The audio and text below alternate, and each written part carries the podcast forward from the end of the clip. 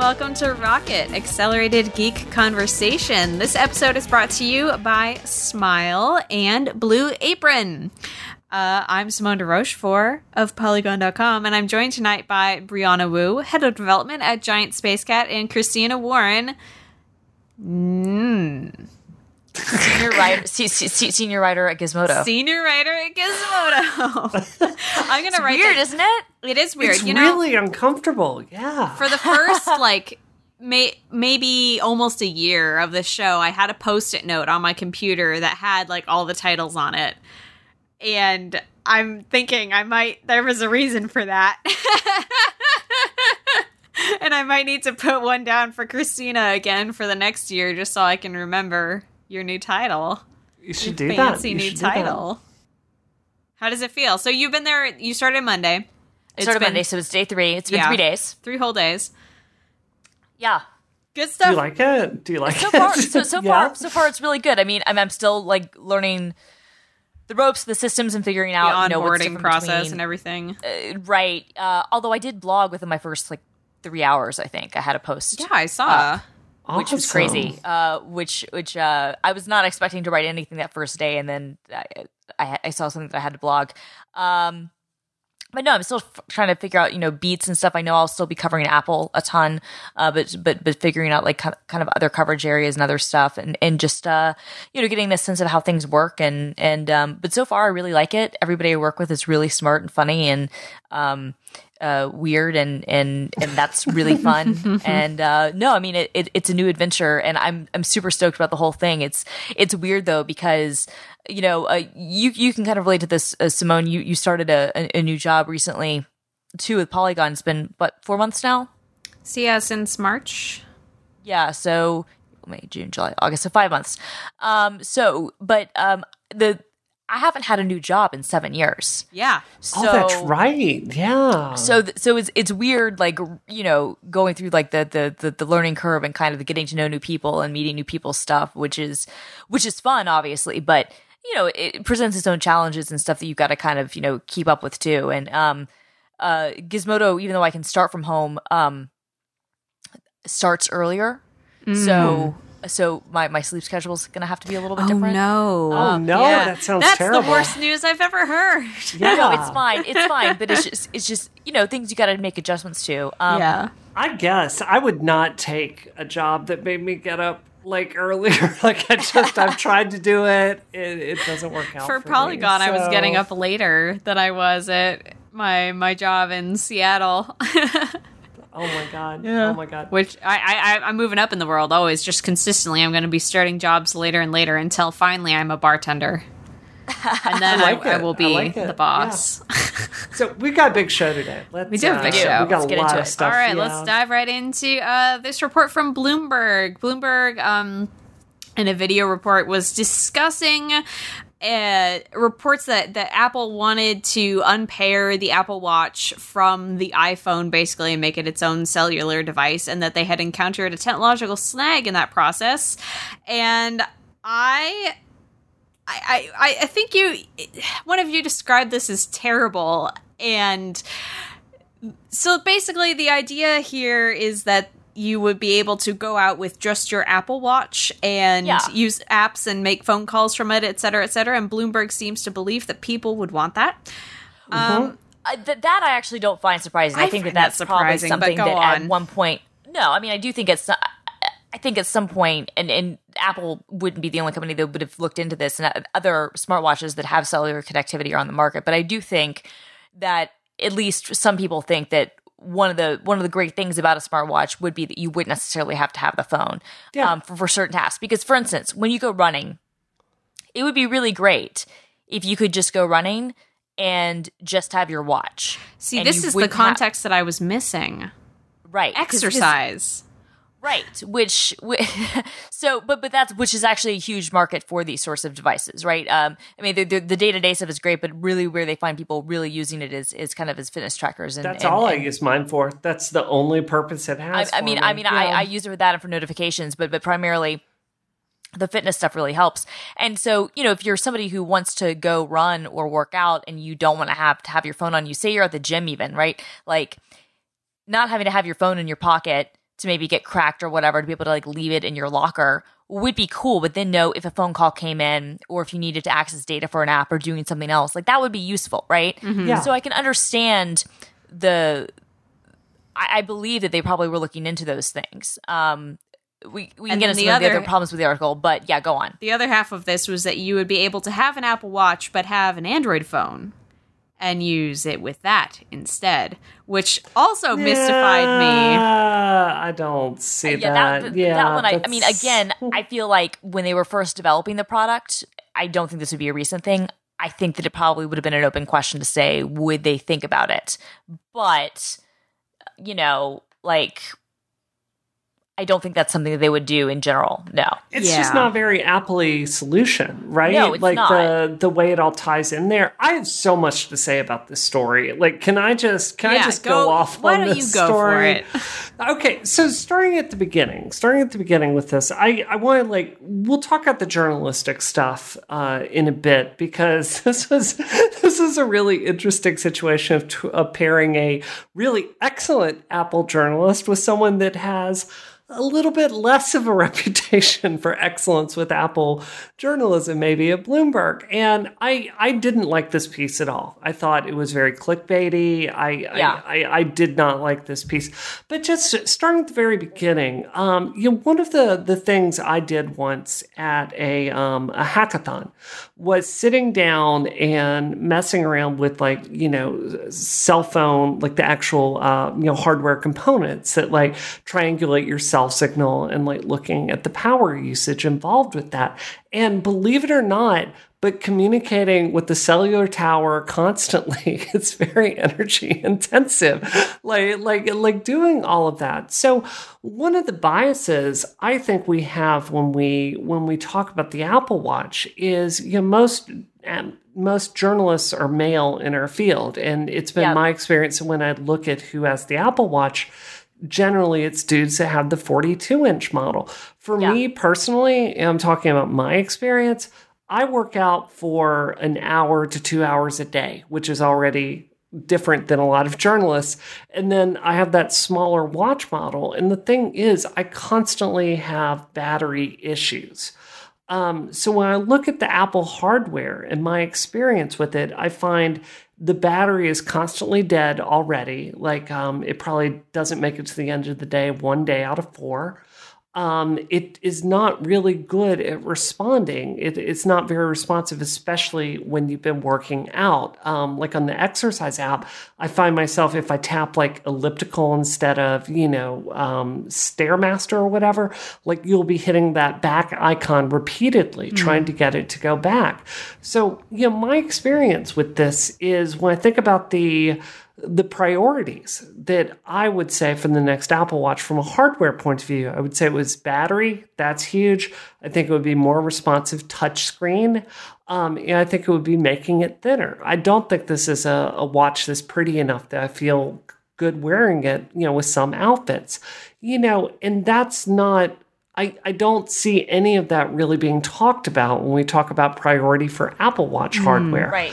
I have thoughts on the exercise aspect, but what do you two think about that? No, I don't disagree with you. I think that John Gruber, his criticism of the article kind of made sense in the sense that he said, the use of the present tense in the headline, hits roadblocks instead of the past tense. I'm quoting from him directly now. He says, the use of the present tense in the headline hits roadblocks instead of the past tense hit roadblocks has hit in the lead makes it sound like these are recent issues. If Apple ever had any hopes of putting cellular networking in the second generation Apple Watch and shipping it this year, those hopes were dashed months ago, if not last year. Hardware has long lead times. The lead time for the new iPhone hardware is over a year long. I doubt Apple Watch is much shorter. And I agree with you on that. I do think that if they're designing something, 3-4 versions in advance, potentially, if they could hope to maybe get, the battery life better, if they could get, lower power stuff, I think that would still be something I could see them investigating. But I agree with you. I think that fundamentally, they're probably first and foremost wanting to get the watch slimmer, and that means, already kind of, pushing the battery and other stuff, making components smaller. And that means that probably not, you know, having something that's a really big battery drain, like a cellular connection. You know, that just seems like that's not going to be something that's going to work, because you're right. I have the 38 millimeter Apple Watch, and although I don't work out as much as you do, I do find if I'm especially strenuous with it, you know, it runs out a lot faster, and that, you know, would only be exacerbated with the cellular model. Moreover, I mean, I think that the problems with the cellular thing, even though I could understand why it would be desirable, would be that you've now got, like, you know, for app developers and for people doing certain things like that, there could be complications just in the overall experience, I think, you know. Yeah, definitely. Yeah. And like with the phone, like the phone has gone through the same process of getting slimmer and having better battery life. It always was a cellular device, but it still had to go through that process of just improving its efficiency in other ways.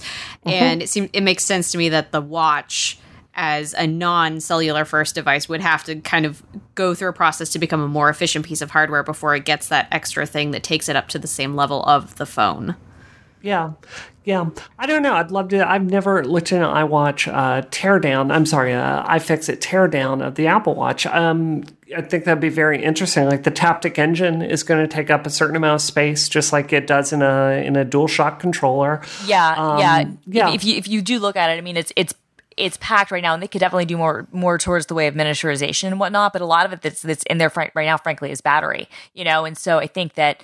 But I do feel like a lot of people feel like the watch is bulky. I'm okay with it. I've been wearing it now since April of 2015.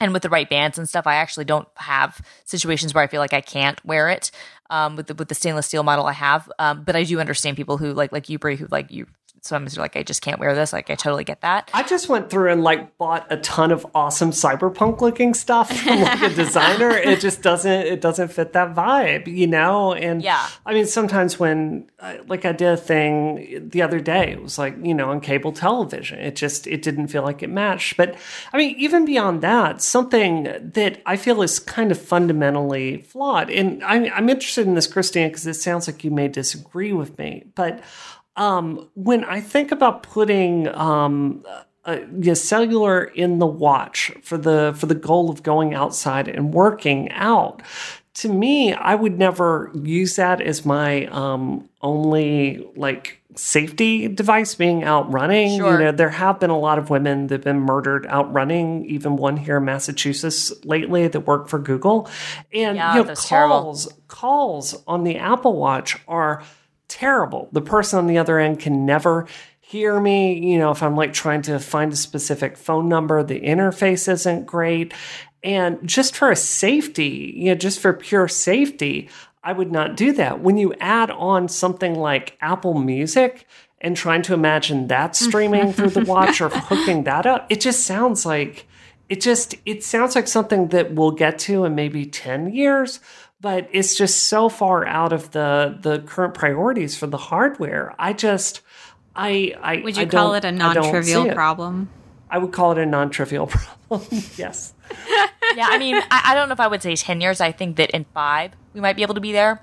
Okay. Especially if they can make radios more efficient and they can do things with the microphone pickups. I'm with you on phone calls, although I think that in an emergency 911 situation, you can imagine it could send a text, and it could also send your GPS location. Yeah. And that would obviate the need to maybe have to have the voice call. Mm-hmm. That information would at least be relayed. Or if you're also thinking, if you have it tied to your health information, it could act like a medic alert bracelet. And already you can do those things where it would be able to, again, reach out and say, hey, someone's in distress. They have these conditions. You need to send help to this location. That's interesting. So I could actually see that being useful in emergency situations. Although, again, would it be good enough to, like, leave your phone? Probably not. Yeah. But I do think that, we've seen other companies want to do cellular on watch. And I think a big reason is, you know, for people who are wanting to work out in certain scenarios or just be in certain situations where you don't have to have the phone right there.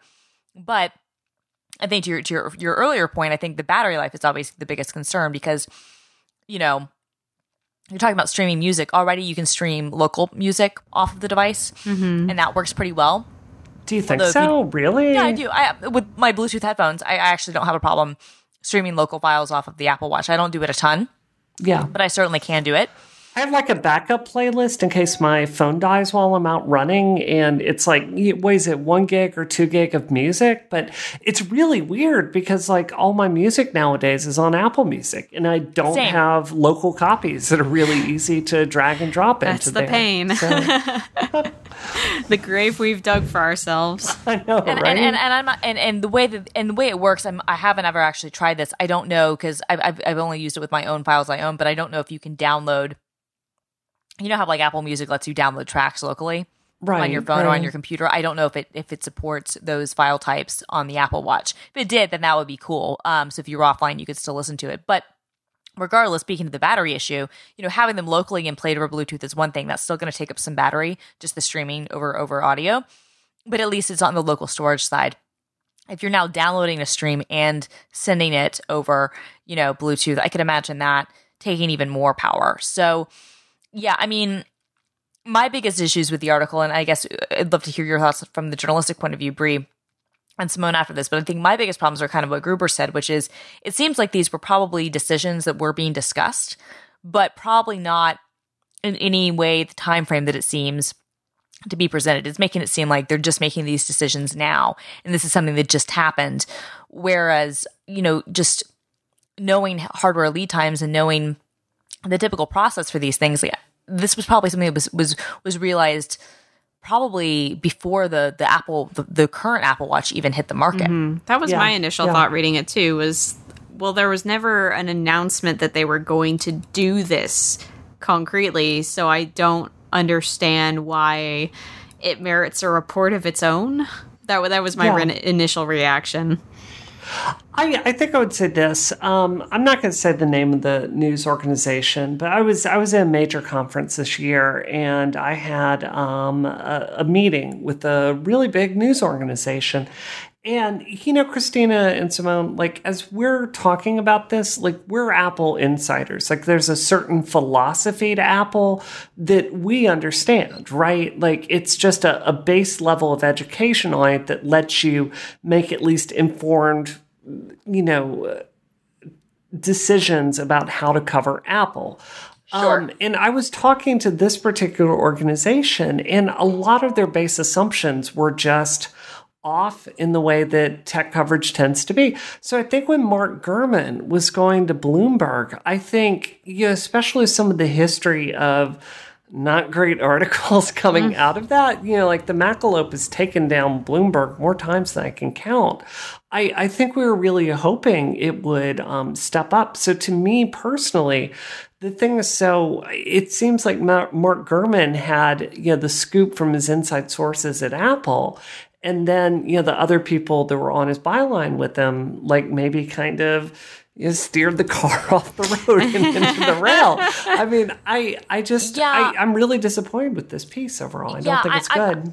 I'm not happy with it either. I don't know, you know, I don't know how bylines work at Bloomberg. I know that at most places you can have a shared byline just by having given enough information towards something you might not have actually played a big role in writing any of the copy. Like certainly when I've shared bylines with people, there have been situations where I didn't write any of the text itself, but I provided the other reporter with a tremendous amount of background information and maybe, you know, said, make sure you include this sort of thing. But like when it came time to like author the post itself, like I didn't write any of it. And I've also had situations where I've completely written a story and there's been another byline attached to it for the same reason, where they've given me information that was crucial to the story, but I wasn't the one who actually wrote it. I mean, they weren't the ones who actually wrote it. And so I don't know what that process is. I've imagined it's probably similar, but I think that, you know, in a story like this, when you have three bylines, what that typically it means is that you have information coming from three different sources and who actually wrote the post and put the narrative together. That's way less clear. And that could have been an editor even, you know, somebody who doesn't get a byline, but yeah, I mean, this certainly, you know, Mark Gurman is one of the best Apple reporters in existence, if not the best, frankly. I think, you know, the fact that the Bloomberg hired him straight out of college, I think says everything. And I'm sure that he's being paid very, very handsomely for his work, and his sources are impeccable. So, Yeah, I think the framing of it is weird, but it's possible that maybe they heard things, you know, when they heard things. I don't know. I mean, maybe it's possible these were decisions that were being made as recently as 6 or 7 months ago. I doubt it, but that's certainly possible. Maybe they could have, you know, that maybe that's when they had to make the call and say, you know, we're pulling this feature.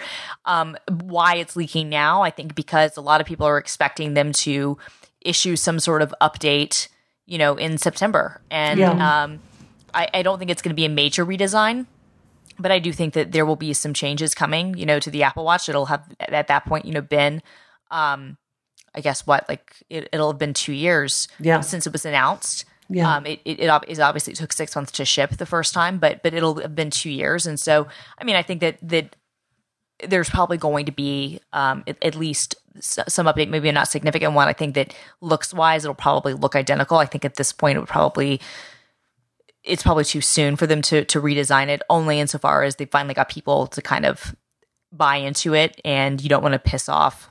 Well, especially now with that $10,000 high-end model. To me, that's the really interesting part of this, is how do you update a line with such an expensive high-end? I mean, many people, they'll spend $10,000 on an Apple Watch, don't care. I have no idea what that's like. That's honestly my gut feeling. I think that if you buy the Apple Watch, the gold Apple Watch, the edition, I think if you buy that, you're buying that as much for a status symbol as anything else. And so the fact that it needs to be updated doesn't matter.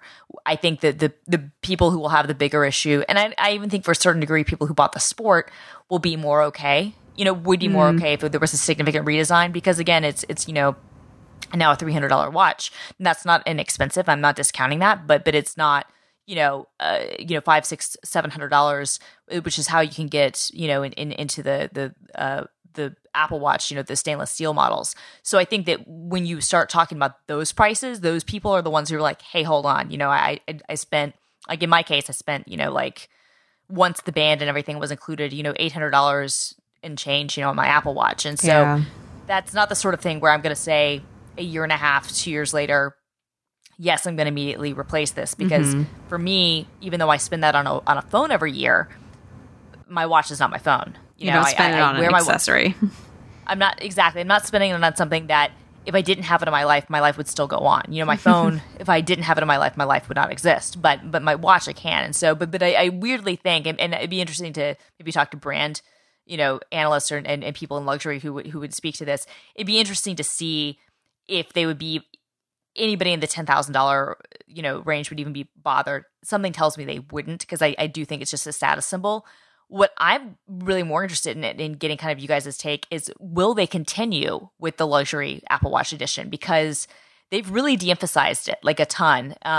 You know, the Hermes bands, which are frankly affordable by Hermes standards, you know, are available. But they even show those paired with like the stainless steel, you know, on the website. Like they don't have those exclusively with, you know, the 14 karat gold models. And so that would be, I think, an interesting thing to see. Like, have they sold enough volume of those? Is it worth their while to continue making those, you know, devices? And has that proven to be a status symbol? Because something tells me it probably hasn't. But I don't know. It's so hard for me to think about that, because it's so far outside the scope of anything that I understand. Like, half of me is like, why would that ever be worth it? And then I'm like, no, there are so many accessories that people spend tons and tons of money on, even if they're going to be outdated next year, next season, whatever. But, this is different, because Apple does have to, they can't really kind of, they can ride on their cachet, I think, with the phone, but with the watch, since it's so new, and it needs to develop, it needs to change so much and so quickly. Like they're going to be pushing out new versions of it, you know, for these next few years to really bring it up to the level of the phone. Like, it doesn't seem like it would be worth it to me from a production standpoint to keep putting out these super duper expensive models that I think eventually just would not be bought. Right. Yeah. I don't know. I think I wonder if they'll end up being like really good investments, like the Apple Lisa was. Like, right? Yeah. You could make a lot of money if you have one of those. I'm going to melt down my Apple Watch edition today and make a ring out of it. You should do it. Well, you should do it. Yeah, I mean, honestly, I do think that, like, from a long-term standpoint, like, I do think that you get to keep that gold. That if you had one, you get to keep the gold. But I feel like if you had one, like, in mint condition, like, just as like an investment, just for like hoarders, if you had the money, it probably wouldn't be bad. Would I recommend anybody doing that? No, I mean, I think you'd probably be better off in the long run by putting $10,000 in an IRA. But like, if you had $10,000 to put in your IRA and another $10,000 to just blow to like have someplace, it probably would pay off. No, girl, my great-great-grandkids are going to bring that on an antique roadshow. Well, totally. I mean, in 30 years. I mean, but your point, talking about the Lisa, talking about the original, Apple, one, the things like that. Like, you never know how those sorts of things could appreciate. Of course, they could also have the converse, fact. It could be like, Beanie Babies, where everybody was like, oh, these are going to be fantastic investments, and then it was like, actually, no. They were my older sister had. Yeah, most my older sister actually has, like, still in storage someplace, like, the entire original collection of Beanie Babies. Maybe they'll still come back. No, I mean, they might, but listen. At least in her case, she didn't actually pay for them. Her then boyfriend's mother literally bought them all for her. Oh my God. How old was she? 19, 20. That's amazing. That's the most amazing thing I've ever heard. This episode of Rocket is brought to you by PDF Pen from Smile. Smile. Smile. Are you smiling? I'm smiling, I can't hear you smile. I'm sorry. But can we have a sound effect for the smile? It should go like ding. Okay, that's the sound of a smile. You can engage your PDF-oo on every device with the PDF Pen family, which now includes PDF Pen for Mac OS, PDF Pen for iPad and iPhone, PDF Pen Scan Plus, everything, every tool to manage PDFs on every device that you own. Brought to you by Ding Smile, which is a sound effect that I'm canceling now. We're never going back there again. I'm sorry for those of you who heard it and loved it. It's over. No, just go back and do it. Go back and do it. Come on. Ding. See? It's good. No, it's going the way of the $10,000 Apple Watch. I'm done with it. Come on, one more time. One more time. We need three times. Okay, come on, just one more time. Ding. Ruined. This ad read is ruined. But you know what won't be ruined? Your capabilities for dealing with PDFs. When you get a PDF Pen product, PDF Pen for macOS is the absolute ultimate PDF editing tool. It gives you total control of all those documents that you have to deal with. You can break free. It is the year 2016. You should not be scanning and printing anything ever. You shouldn't be faxing. If you've touched a fax machine in the last, I don't know, I'm going to say 3 years, I need you to just, it's okay. You can cry on my shoulder. It's okay. I can help you. We're going to go paperless. We're going to do it with PDF Pen from Smile. When you're on the go, you can have PDF Pen on your iPad or iPhone. It'll be right there with you. So you don't have to, like, oh my gosh, think about being at a conference or something, which has happened to me, and having to think about printing and signing a document. Don't think about that, because you're going to have PDF Pen. You sign a document right on your phone, send it back. It's beautiful. It's wonderful. You have that power in your hands whenever you need it. And PDF Pen Scan Plus adds scanning and OCR to your mobile toolkit. So you have access to that when you're away from your desk. You can scan receipts super easily, and you will be so grateful for this when it comes the time to, say, submit your expense reports or submit your taxes, and you'll think, where did I put all those receipts that I was gonna keep to have? Did I stuff them in my wallet? Did I stuff them in a strange pocket in my purse? I don't know what I did with them. You know what you did with them is you scan them with PDF Pen Scan Plus, and you have those documents saved exactly where you need them. No more rooting around for stuff in your nightmare purse of horrors. That is why Ding Smile is so wonderful. It happened one more time. Happened that last time. That's the last time you're gonna hear it. I really miss my vocation. Really artist, if you will. It's not a jingle, but it could be. It's like the beginnings of a jingle. It's like the sick beatbox that's about to go into a jingle. Anyway, how do you guys feel about this? I love Smile. Do. I love Smile. It. I love it. I love it. We brought my my Smile coffee cup to Worldcon, and my husband wasn't packing it carefully enough in my bag, and I was like, Frank, those are great people. Be more careful with people. That. Come on. That's the thing about them. That's my Smile. They are worth working at a company called Smile. They've earned that. Smile. Ding. They have earned it. Not only have they earned that, but exactly. Not only that, but PDF, like as you said, like getting rid of having to use a fax machine, very important. Even printers. Like the day that we are fully free from printers will be the day that I am truly happy. And printers Smile are the worst. Helps us towards that goal with every product, with every day. We move closer to cutting that cord, that final cord that keeps us down as a species.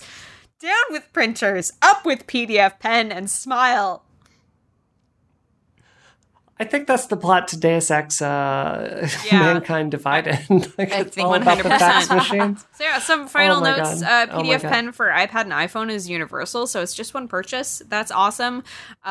With PDF Pen 8, you get audio note and file attachment support, which is also awesome.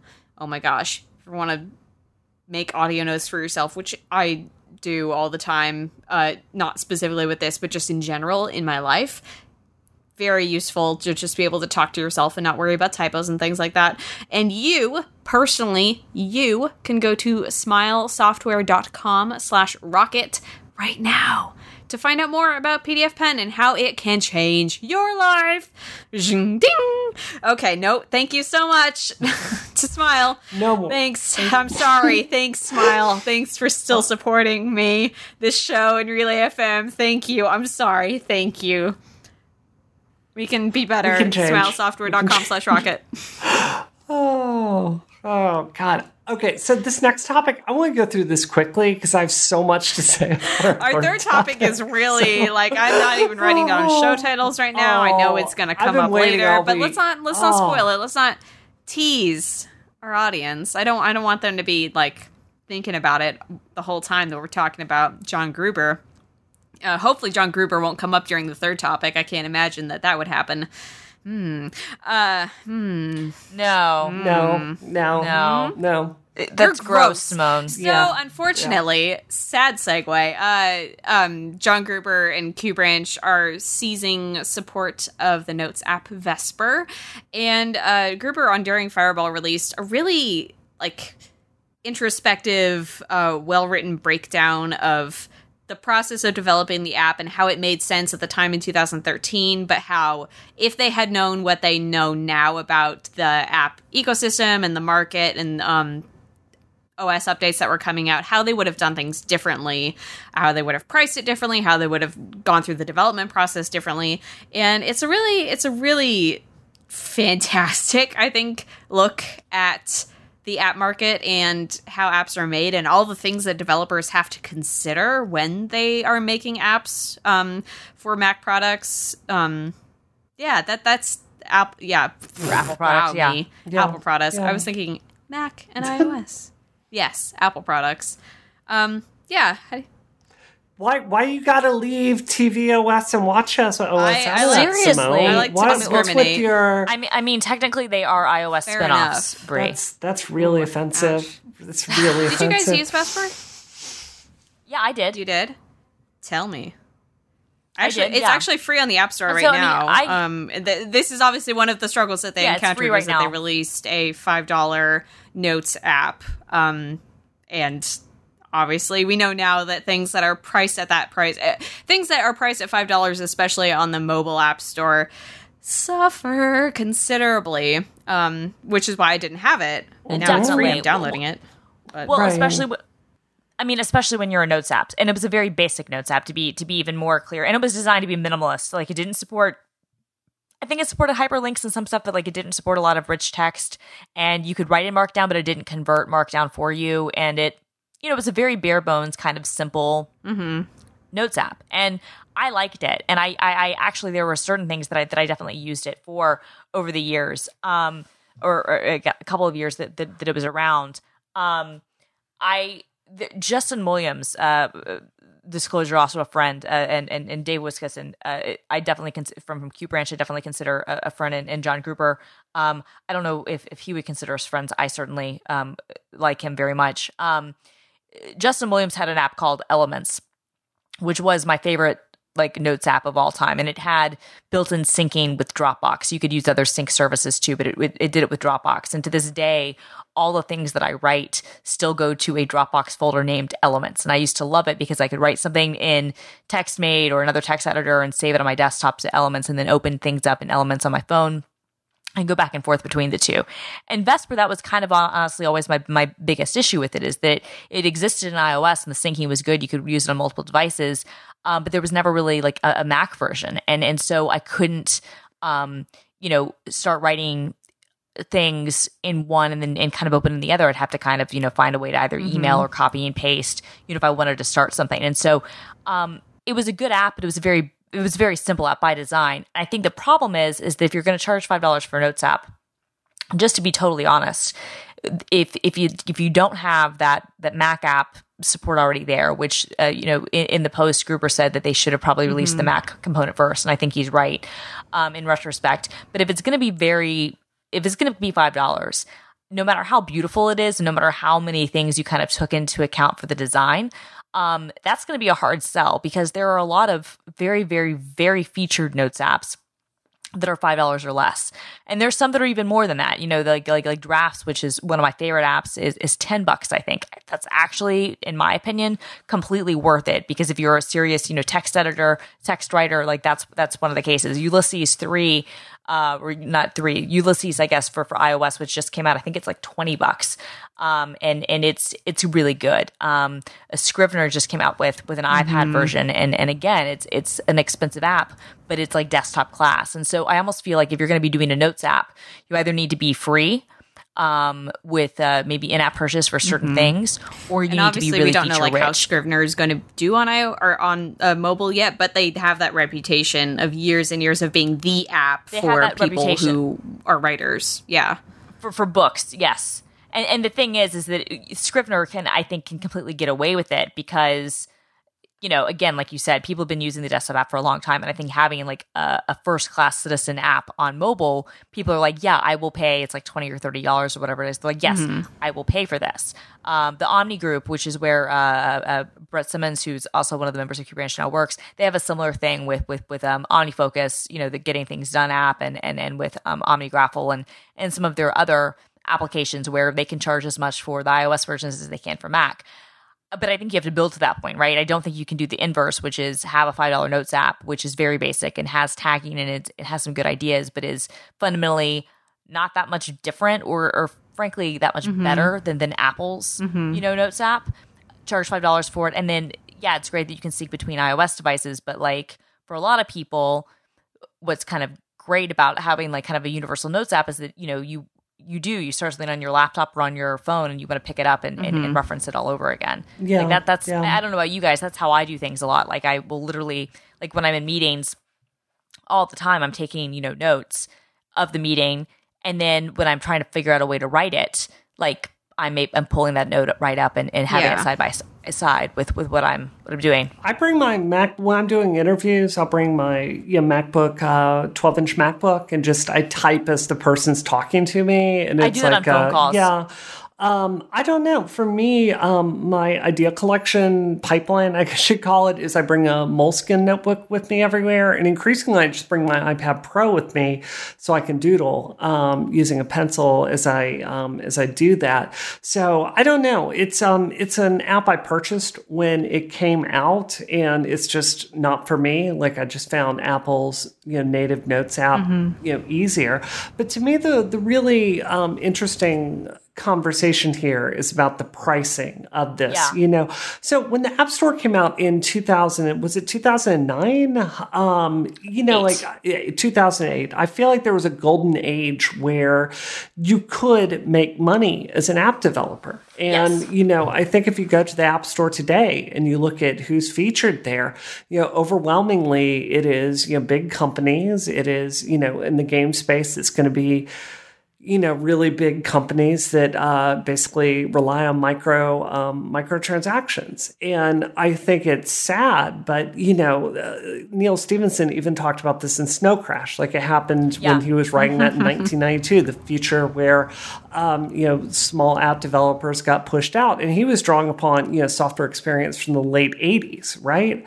So I kind of think that's where we are here. And I think he threw down a, you know, a plan where maybe Vesper could have stayed around a bit longer.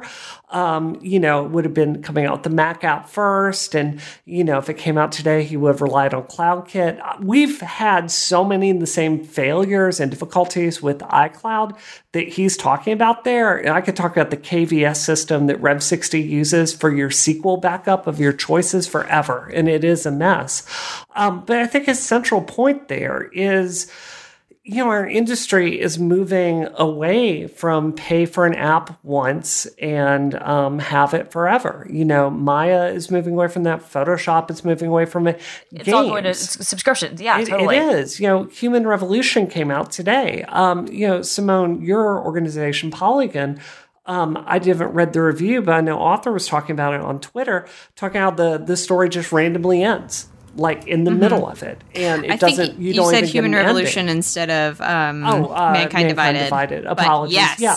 But yeah, and this is clearly because they're going to come out with DLC or an expansion next year, where they're going to charge me more money. So, you know, I think that I can't help but read this and think a little bit of it is, you know, you have three really top tier people in the industry, you know, one of whom is a, you know, professional software engineer, like at the top of their game. So, you know, bringing in enough revenue to like license out, you know, extremely expensive fonts and things like that. Like, it's a really high demand. You know, Daring Fireball gets a ton of traffic and they've got a very dedicated reader base. But I think there's just such an uphill battle there that it doesn't surprise me, you know? No, 3 years ago almost, so it was October of 2013, I just found the post. I wrote a story for Mashable called Paid Apps Aren't Dead, But They Are on Life Support. And I kind of laid out exactly what you just said, Brie, you know, kind of the challenges facing a lot of indie developers. And that was 3 years ago, and it's only gotten worse. And and I think that I think another thing that has to be considered, just to be totally frank, is that as good as the app might have been, and I you know, I don't think it was the perfect notes app, but it certainly has some nice ideas. I don't know if a notes app, unless you get like really huge and are doing kind of like Evernote style things, which becomes like a very different business. I don't know if a notes app at this stage in 2016, you know, towards the end of 2016, could ever be a sustainable business to support three people. Yeah. I sadly don't feel like it is, because again, unless, you know, you're becoming a different writing app like a Ulysses or a Scrivener, I think that just, it becomes one of those utilities that people just expect, and they expect it to be free. Or at you know, worst case, they maybe pay a subscription for certain parts of the features. And maybe that would be more sustainable. I don't know, you know, like, but I agree with you. Like it software is moving to subscription models, and that's both good and bad. It's good because it's giving software developers more ways, especially indies, to make more recurring revenue and keep doing what they want to do. And that's important, right? But it's bad because if you're a consumer, you do feel a little nickeled and dimed all the time. At least I do. Yeah. Yeah. You know, there's certain apps that I love, and I'll pay a subscription for them because I want them to stay in business, and I don't want them to go under. I want to continue supporting the developer. But at the same time, there are moments where I'm like, you know, as much as I support you and really appreciate what you're doing, I'm starting to feel really nickeled and dimed at this point, and that's not a great feeling. Yeah. You never want to log into your bank account and go, oh my God, what are all these past transactions? It's my subscription fees coming back.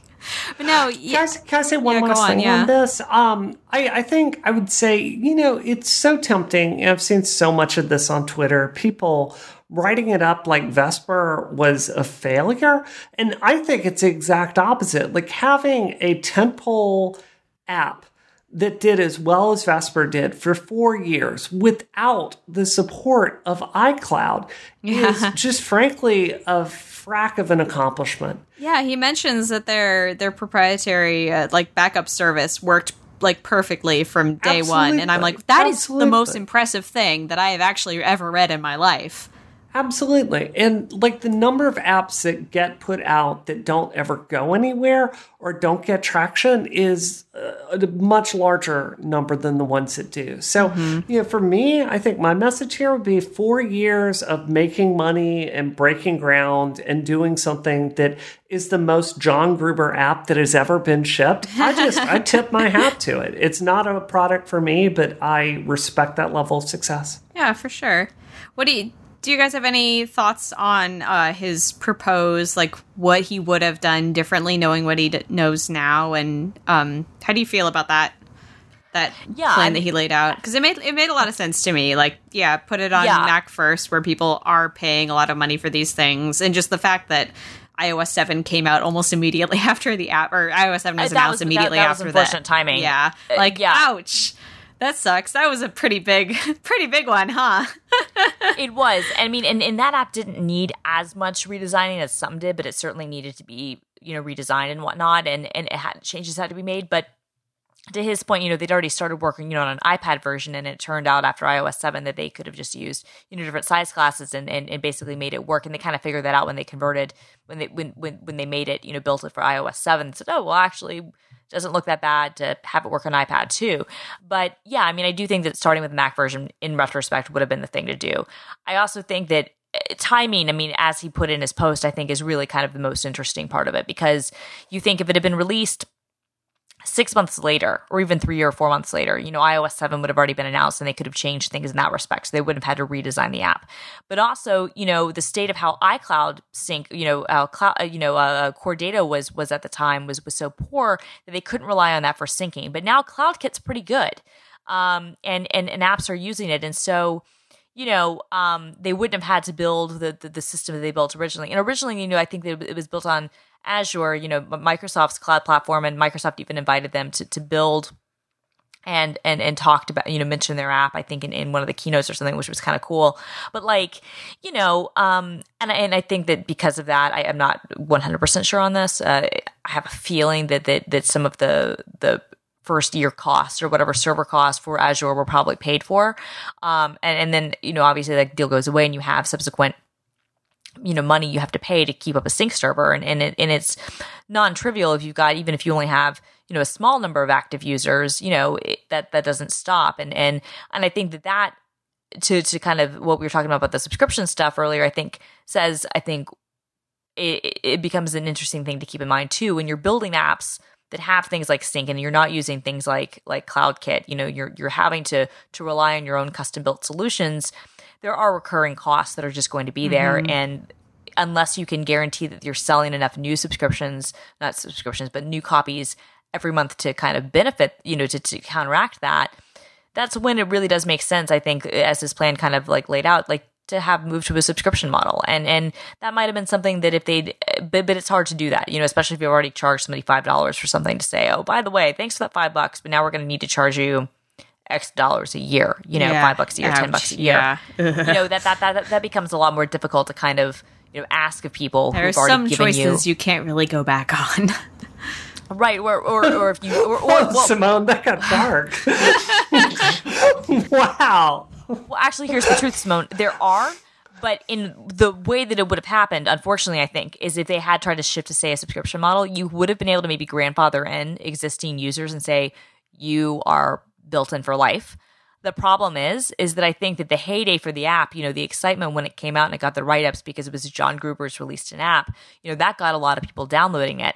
I don't know what, I could be wrong on this. I don't know what their download figures were like and what their sales figures were like in subsequent months and years, but I have a feeling it probably dropped off a lot. And certainly, you know, they hadn't had active development on it in quite some time, you know, since Brent went to Omni, you know, it really hadn't been updated a lot. And so, I think that, and that means that it becomes harder to find in the App Store. There are a whole lot of things. That was the one thing that he didn't really touch on in what could have been done differently was, you know, the discoverability stuff, which again now is kind of being improved a little bit in that you can buy ads, you know, for App Store search, and Apple is trying to do more to help people discover apps better. They still have a lot of work to do, but you do wonder, it's almost like it was the perfect storm of things counting against them, you know, for this particular app. But who's to say if the changes that were made would have made this have a different ending.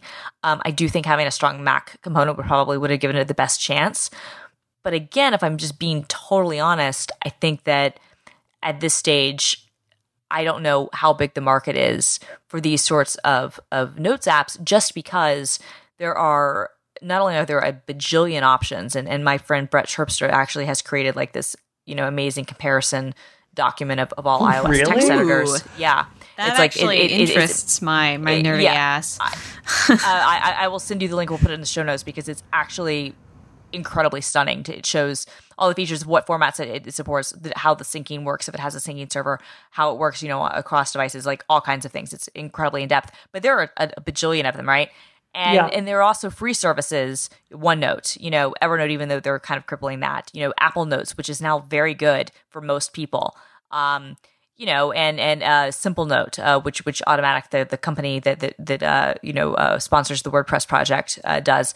There are a lot of these sorts of apps out there, and so I do wonder again if, I mean, just to repeat myself like a fourth time, sorry, it's podcast okay. Audience. I do wonder, like, unless you're going to be like nerdy as hell, fully function like a Drafts or a Scrivener or Ulysses or whatever, how big of a market in 2016 you can really get for a basic notes app. I just don't know. Yeah, I think something like Dropbox, like that is.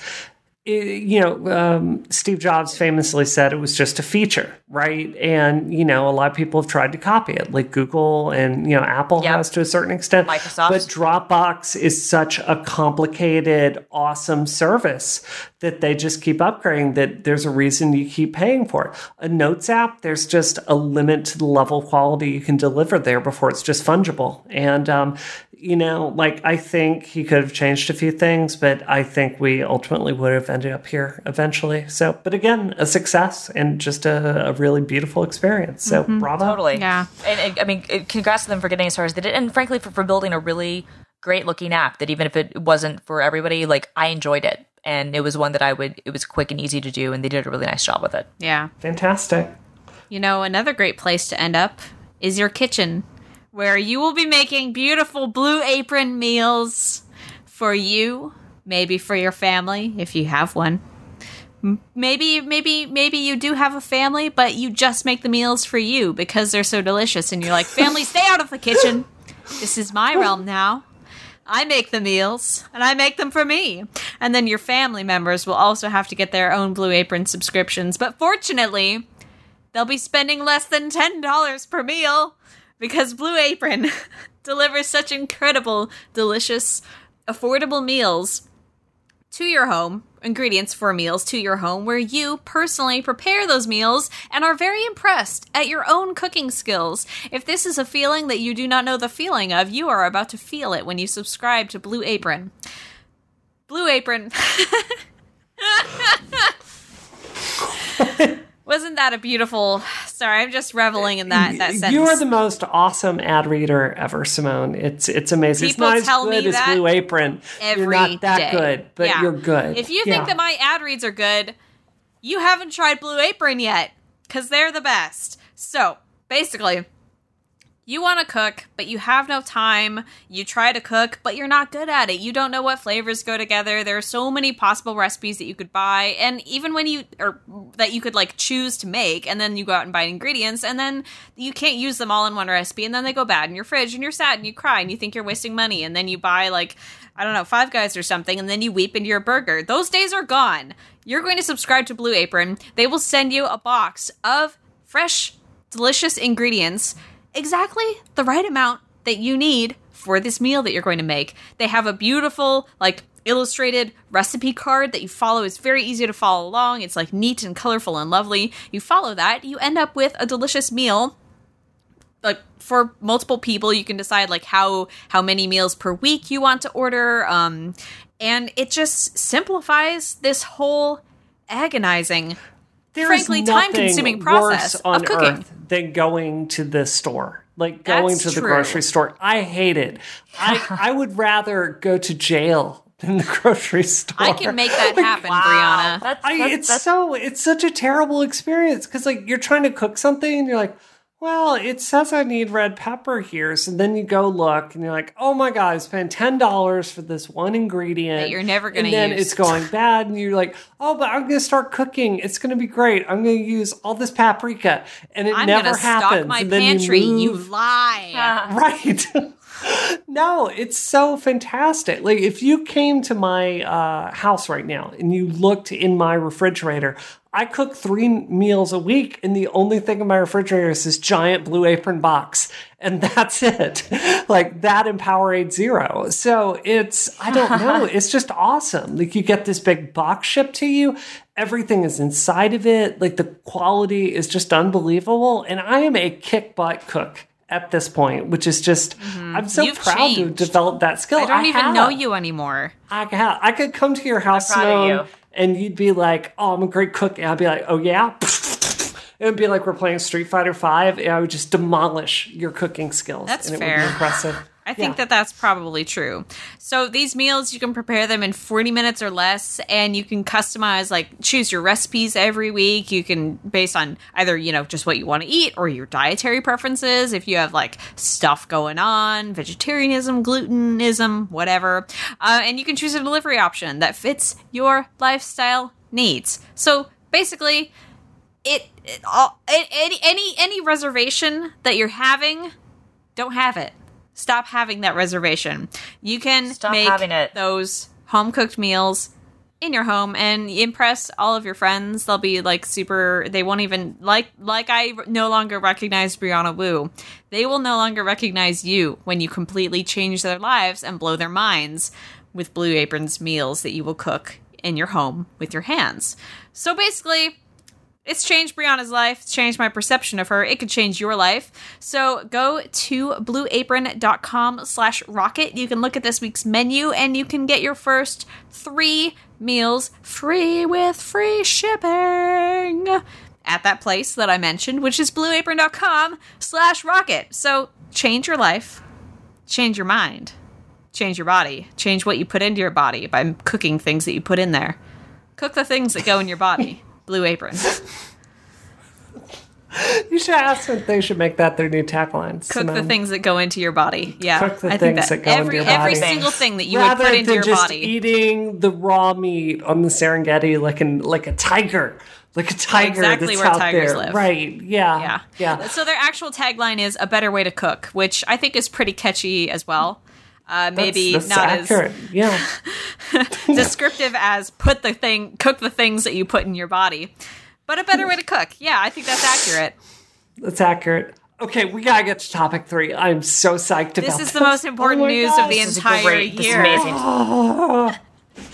Today, on Monday, I had to come into work, and my coworker Jeff said to me, "What was Daddygate?" That's my imitation of his voice, and I said, "Jeff, oh God, Jeff, sit down." Except we didn't sit down because we were in the kitchen, and then I loudly explained what Daddygate is in front of many people. And that is why I am being fired. No. I was going to say, that is why Box Media HR... that is why Box Media HR had to have a consultation. Every single week, it's just one daddy issue or another daddy issue. Oh, God. Can you say, like, the D word or something here? Because I just... The D word. It's very triggering. It's very triggering. I'm sorry, Bri. Yeah, seriously. What was the Slack response that you put, Bri, in Relay Slack? Oh, has anyone said it yet? If you use the D word, it will call you in Relays Slack. It will go through the list of the original tweet that spawned this and that. So my favorite is it will call you disrespectful, ahistorical trash. That's amazing. Which is great. That is the best. I want to use that all the time. Yeah. That's as you I mean, honestly, please exclude me from this narrative that I've never asked to be part of. All right, fine. You don't get to talk about daddies. I can talk about daddies. No, I want to. I've been talking about I'm not ahistorical. I have been in the daddy game my entire life. So basically, this weekend. Shanley Kane on Twitter went on a tweet storm, if you will, about the term daddy and how it is problematic and owned by the queer BDSM community. She later clarified that there are other sources for using the word daddy, many of which, it's been used by many communities. In fact, a Slate article went up this week with a story written in 1922 by a woman complaining about the use of the word daddy to refer to men who are not fathers.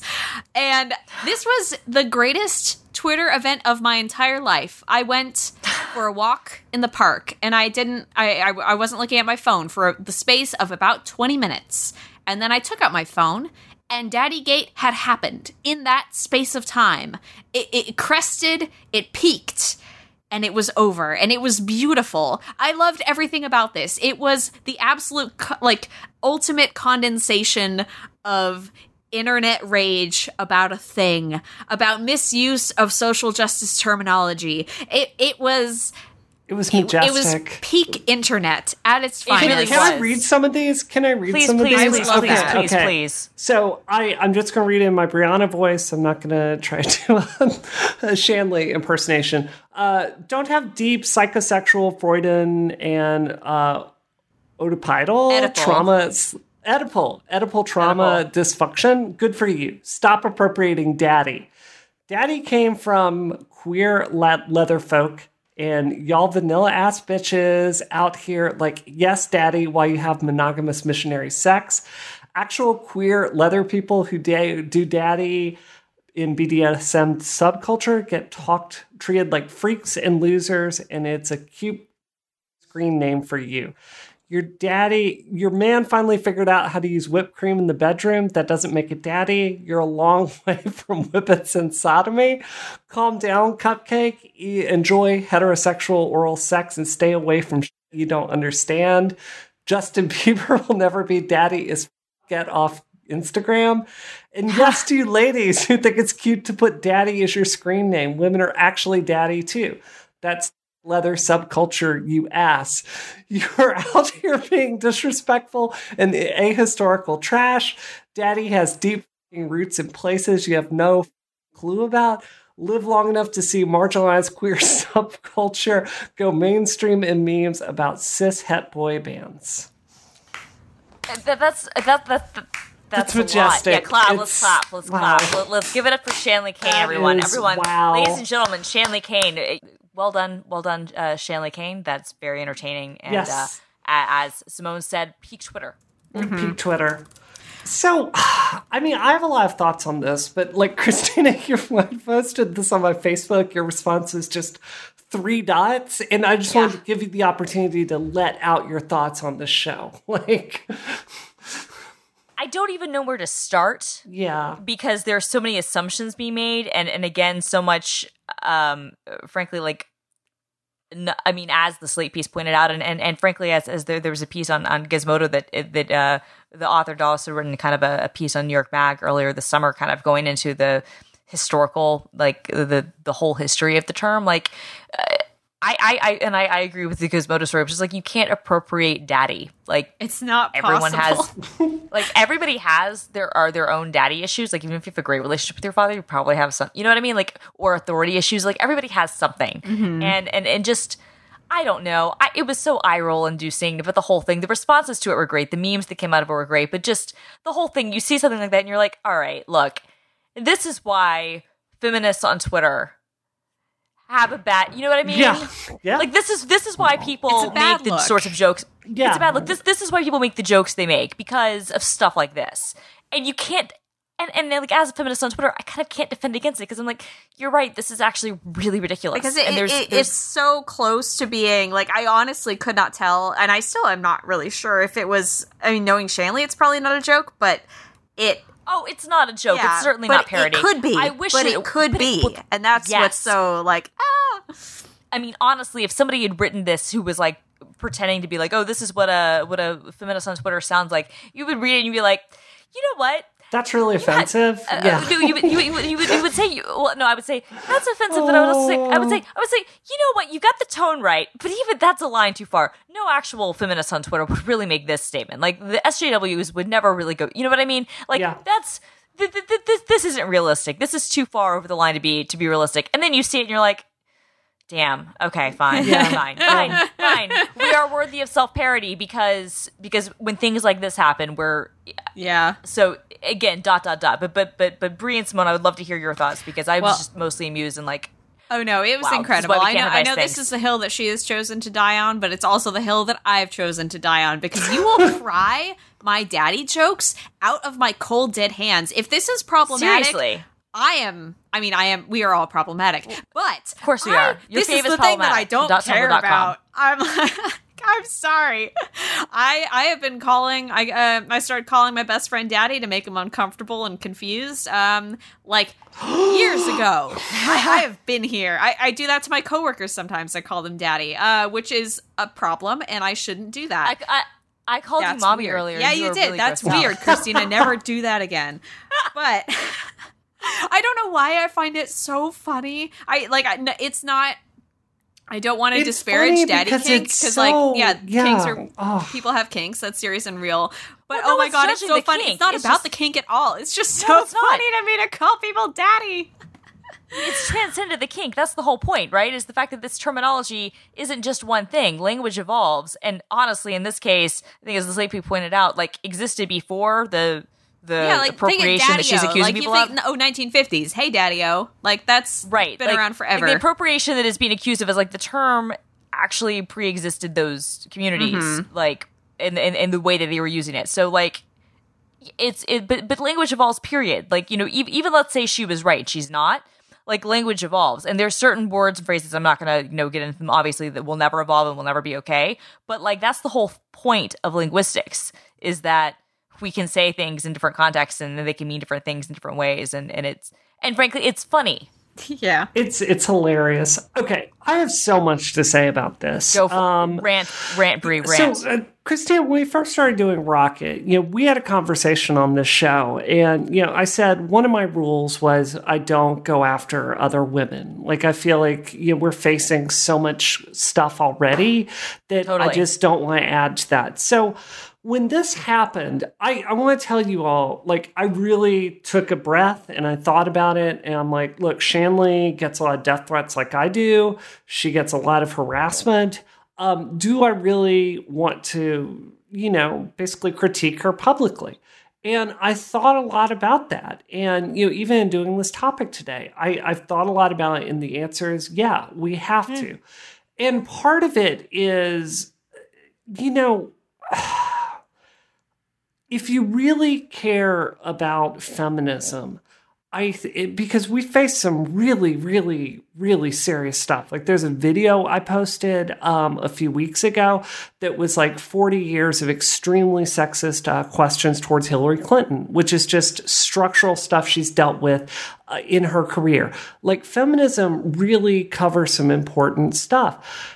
And I think in treating that seriously, I think when the extremes of our movement do things that are just patently ridiculous, I really think there's almost an ethical responsibility to stand up and kind of call that out. I think with, there's a certain political party that I think you saw them kind of going off course in the 90s. And I think they didn't rein in the more extreme elements of their party. And I think it's where we got to today. So, I really took a big responsibility in kind of saying on Twitter, I don't stand by this. I think this is ridiculous and we can't justify this. But even beyond that, I want to have a really serious conversation with both of y'all about call out culture. And I want to be really honest. I realize I have, especially in the height of Gamergate, I think my Twitter devolved into kind of lecturing people about what they should think and how they should act. Mm-hmm. And I think part of this is, you're convinced about the rightness of something and you see injustice in the world every day, and it's hard to not say something about it.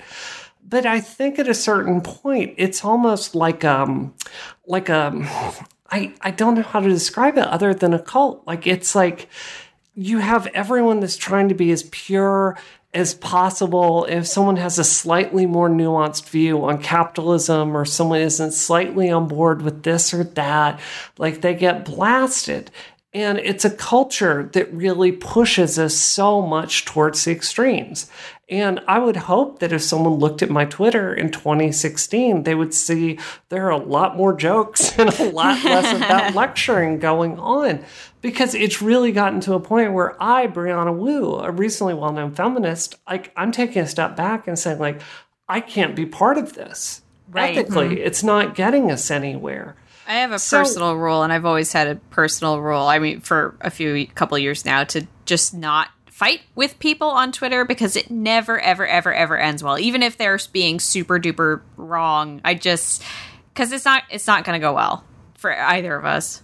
Sure, but I'm not even talking about getting in Twitter fights, because I haven't done that for a while. I'm talking about saying, look, if you want to, like, be respectful to X group, you need to do A, B, and C. I think there's some of that that's educational, but my first clue that you're on the wrong track is when your Twitter feed is all about lecturing people with prescriptive instructions about what they should do. Yeah. I think it's boorish, and I think it leads to you just talking to the choir. So, you know, me personally, I've taken a step back from this. So I have to look at this, like, rant by Shanley, and I understand where this is coming from. Shanley is hurting, and she's angry, and she sees something that seems, you know, unjust out in the world, and she's like, and it's daddy. I'm sorry.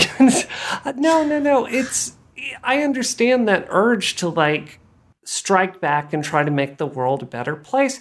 But I think this is the part where your ego and your anger is overriding your good sense. And it makes me sad that I don't think the feminist community can really have this discussion with each other. Well, yeah, and it totally does. I guess it becomes a self-perpetuating cycle, I think, where when you're standing for something that you believe in and doing it so intensely with such vigor, then things like this that are arguably just like, who would ever die on this hill, they become that important, and it's hard to kind of put it in perspective, I guess. Right. I don't know. I mean, Christina, what do you think? Yeah, no, I agree with you. I mean, I think that it's problematic when you're so willing to just kind of jump on the gun and criticize anybody who, like you said, has any sort of more differing nuanced opinion. And I think that it frankly lessens discourse. I think the only way that our minds are opened, the only way we learn, the only way we all become more educated is if we're open to listening to other people's points of view, even if those points of views on the surface might be different from ours. I know that there are certain topics that my opinion has changed. I've done a full 180 on, and I wouldn't have been able to do that if I had been able to listen to other people. And I fear that sometimes with the call out stuff like you're talking about, it becomes like, I'm not even going to be willing to listen to anything you say. I'm so stuck in my own way, and certainly there are issues that I feel that way about. You know, like LGBT rights and things like that. Like racism and things like that. Like I'm not willing to listen to the other side of the story. I'm just not. But I think that for other things, it becomes really problematic when you're that focused on just like wanting to just find offense at everything. Yeah. Because that means, you know, because that in and of itself is wanting to only see things through a very narrow lens. And I think that's a problem. I think, like, you know, I want to preface this by saying, like, whoever you voted for, I respect your right, even if it's the current Republican candidate. I respect that. But I do think there's a problem, at least on the Democratic side, where, you know, if you did vote for Bernie, I respect that. As for me, you know, my dream, my life's goal, what I wake up every day and what I want to do with my life here on this earth is to build things. And, you know, often that requires me to interact with capitalistic institutions. It is frustrating for me that within the feminist community, because I don't have a view like, let's destroy all capitalism, period, and give free everything to everybody, because that's not my view, I get screamed at a lot by people that should ostensibly be on my own side. And I think that the problem with, like, not saying anything about Shanley Kane in this case. I think it encourages us to get to keep pushing, progressivism, which is awesome. It's done so many great things, but I think it pushes us to this point where it's more extreme and it's more extreme and it's more extreme. Yeah. And then it just becomes a mirror of the problems we see on the other side. And I can't just not say anything while that's happening. Not only does it become a mirror of the other side, but it becomes, again, as we were kind of saying earlier, almost a parody of itself, where you become too sensitive and too afraid or whatever to do anything that you can't get things done. Yeah. The outrage machine can sometimes go into such overdrive. You go, okay, I'm not, and I'm not saying I'm against all trigger warnings, and they can certainly be useful. But for certain things, I mean, this is an unrelated case, but there was a college where they apparently want a trigger warning for the Greek play Antigone. and I'm sorry. That's insane and ridiculous. This is art that needs to be read, and it doesn't need a trigger warning. No, I think trigger warnings are different from not being able to engage, saying you don't have to, you're exempt from reading this in this class. I think saying, this play deals with Oedipus, incest and stuff, that's not an outlandish thing to ask for. I think that where's the point that I was. Look, we can disagree on that, and that's okay. Yeah. The fact that we can have this conversation is okay, Christina, but I feel like I need you to come up here right now to fight me. Right, but I mean, the fact is though that things can get to a point sometimes when even if you have good intentions, it can literally stop discourse and stop learning. Can I say something about that, Christina? I have spent a lot of time looking at trigger warnings as someone with a pretty popular Twitter account. And I prefer to call them content warnings, really. Whatever you want to call it. I'm someone that's thought a lot about this issue and said, is this ethical? Do I need to do this? Georgia Dow, who is not the most incendiary person you're going to meet in your life. I sat down and talked to her about this, and she's like, trigger warnings do not do any good. They actually do psychological harm, and there's a lot of science. Yes, there's a lot of science that backs it up. So, what is frustrating for me is not that, Simone, I need you to agree with me on that, but it's the fact that I am scared. I am terrified to tweet that right now to someone that's considered a feminist leader to say, I don't stand by this. I don't make this choice because I would get eaten alive. And I think that really speaks poorly to discourse on the left. Mm-hmm. Well, what was my best friend, I may have mentioned this on a previous episode. We were talking about, I can't even remember what we were talking about, but he said, the quote that he said was, I'm tired of being radical to the point of being useless. And that really struck a chord with me where, I can't be... I have to work and live within a certain system, and no matter what problems I have with it, I can't afford to completely tear it down all at once. And I see people talking about the election and how they would rather tear down the entire political system that we have for their children's sake, so that their kids don't have to grow up in the world that we're growing up in. And I'm no. Complete anarchy. For the worst off of us, I think the people who are worse off now would be just as poorly off, in an anarchic system, if we completely rebuilt the United States from the ground up, right now, burn down Washington. We would all be in a bad situation. I know that's not what people are saying when they say that, but really. I know. And then I think maybe I'm becoming old. Maybe I'm becoming old and weak. I think it's like an RPG party, and a well balanced RPG party has a fighter, has a mage, has a black mage, right? And I think the left needs a lot of different people. We need Hillary Clintons that are seasoned politicians that will go out there and get laws passed. We also need radical, anti-capitalists out there that kind of push us in some directions.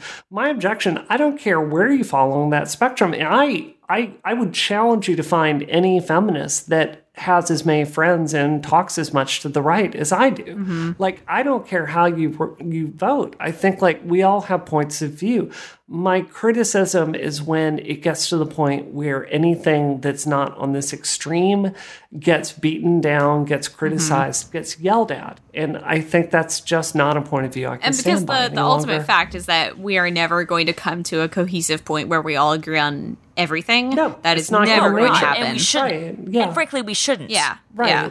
So that, because that's not how freedom of speech works. And I mean that's kind of a weird thing too. I mean, and I don't want to turn this into, you know, there are better things that we could be talking about and focusing on, because I'm fine with people wanting to have whatever discussions they want to have, and Shanley is, you know, free to say whatever she wants. But I do feel like it is also kind of a shame that like that you know, like Daddygate, as amusing as it was, you know, becomes like a focal point when like attention could have been focused on actual issues of real appropriation. Yeah. Mm-hmm. Yeah. I think that's well said. And it dilutes, I think, those discussions. It completely does. Yeah. So, yeah. Anyway. Yeah. Wow. That devolved into a serious conversation. I think it's a serious conversation. It's a conversation I've wanted to have for a long time. And I can't have it on my Twitter. So, you know, there we go. Did you have a another serious message that you wanted to impart to our listeners? Oh, about Ed Zitron. Like, dude. We love you, Ed. We love you. You are awesome. You're one of my favorite people. He got into a really serious car accident this week. So, Ed, you are very much on our mind, and we hope you get better soon. Mm-hmm. Yeah. All right, Brianna, what are you up to this week? I'm shipping a game. Ship day is the 6th. We rolled out our very first teaser trailer today. There's only 40 seconds, and the magnificent 2-minute trailer and the story trailer is, the features trailer is coming next week. And I'm super excited about that. Yeah, I'm spending a ton of time in back channel with journalists right now. Yay! Cool. Christina, what about you? Well, I'm still in a new job mode, so I'm writing some, but I don't really have any stories I can talk about the fact that I'm working on. I have a story by the time this podcast goes up that about Linux at 25, about like ways it won and lost, that I think will be kind of fun. Just kind of settling into the new job, and I think it'll take some time for me to get all settled. And next week though is going to be busy because it's IFA, which is a big international gadget conference, and lots of phones and things are expected to be unveiled. And so, you know, this week has been good in the fact that it's been kind of slow news wise. So I haven't had to, you know, jump on things too fast, but as IFA comes up, I know I'll be, you know, jumping on things faster and just getting settled into the new gig. Yay. I am writing my first ever game review for Polygon.com this week, which is awesome because it means Arthur Gies gets to edit me. I love being brutalized by a good editor, and I made the mistake, actually, when I started writing my review, I was like, gosh golly, I'm going to go read some other Polygon reviews and, like, really bone up on my structure. And I opened Arthur's Doom review, and I was like, I can never write again. I'm retiring at 25. Goodbye, world. You will never hear my words. He's such a good writer. Anyway, this has been my plug for Arthur, who is great. But my review, which is not a review that is written by Arthur, will go up sometime this week. So that's cool. I have a very fantastic video idea that I can't tell anyone about, but just know that I actually laughed on the subway just to myself thinking about this week. So terrible things are happening at Polygon.com. All of them perpetrated by me, rather. I'm a baddie. I'm a baddin'. Christina, where can we find you online? You can find me on Twitter, Instagram, Snapchat at film_girl. And you can now find my writing at gizmodo.com. Yeah. And Brianna? You can find me on the Twitter machine, Space Cat Gal. You can also find me on the Twitter machine at Jim Quasar, and my videos at youtube.com/polygon. If you liked this episode, you should totally review it on iTunes and give it some stars. Thank you for listening, and this episode is terminated.